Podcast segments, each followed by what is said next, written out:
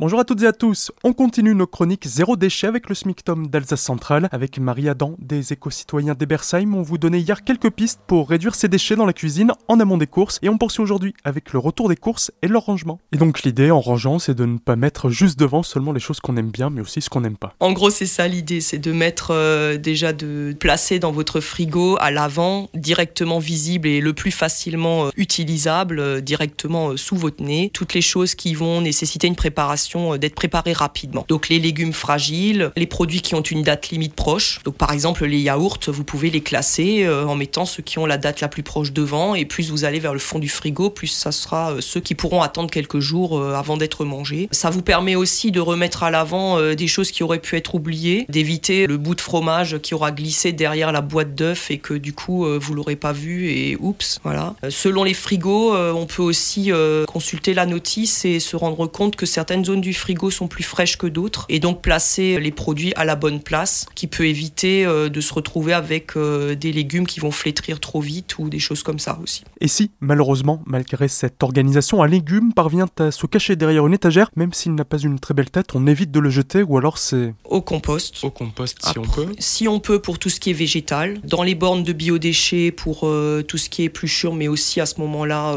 ce qui est viande, etc. On peut dans les bornes de biodéchets, en général dans les composts, dans nos jardins, on évite parce que ça attire un peu les rats et ce genre de bestioles. Si vous avez des poules, par contre, vous pouvez leur donner. En général, elles apprécient. Euh, c'est des poubelles sur pattes, elles mangent tout, mais tout le monde n'a pas cette chance. Les légumes, évidemment, euh, vont au compost, mais bon, il s'agit aussi de revoir un petit peu notre échelle de valeur, puisque un légume flétri n'est pas forcément plus bon. Souvent, pour une salade, par exemple, qui aurait un petit peu euh, grise mine, la remettre dans l'eau fraîche, la laisser une demi-heure, ben, elle va reprendre un peu des couleurs. Et finalement, elle sera pas si moche que ça. Elle conviendra très bien. La plupart des légumes, une fois épluchés et cuits dans une soupe, ben, on remarque plus qu'ils étaient plus très très beaux. Euh, voilà. Les œufs, euh, il y a une date dessus, euh, mais c'est une date de fraîcheur optimale, 4 semaines en général, je crois qu'ils préconisent. On les plonge dans l'eau. S'ils flottent, c'est qu'ils sont, on va dire, risqués. On les ouvre dans un petit ramequin, on les observe, on les renifle. Pour ceux qui ont déjà eu malheureusement le malheur d'ouvrir un œuf qui n'était vraiment plus bon, on peut pas le louper. Si vraiment on a un doute, on l'utilise dans un produit qui va être très très cuit, un cake ou quoi. Euh, comme ça, on sera sûr que si jamais bactérie y a, c'est complètement tué. Donc euh, on peut éviter par euh, ces petits gestes aussi un certain nombre de déchets qui sont causés par des choses qui finalement seraient encore consommables.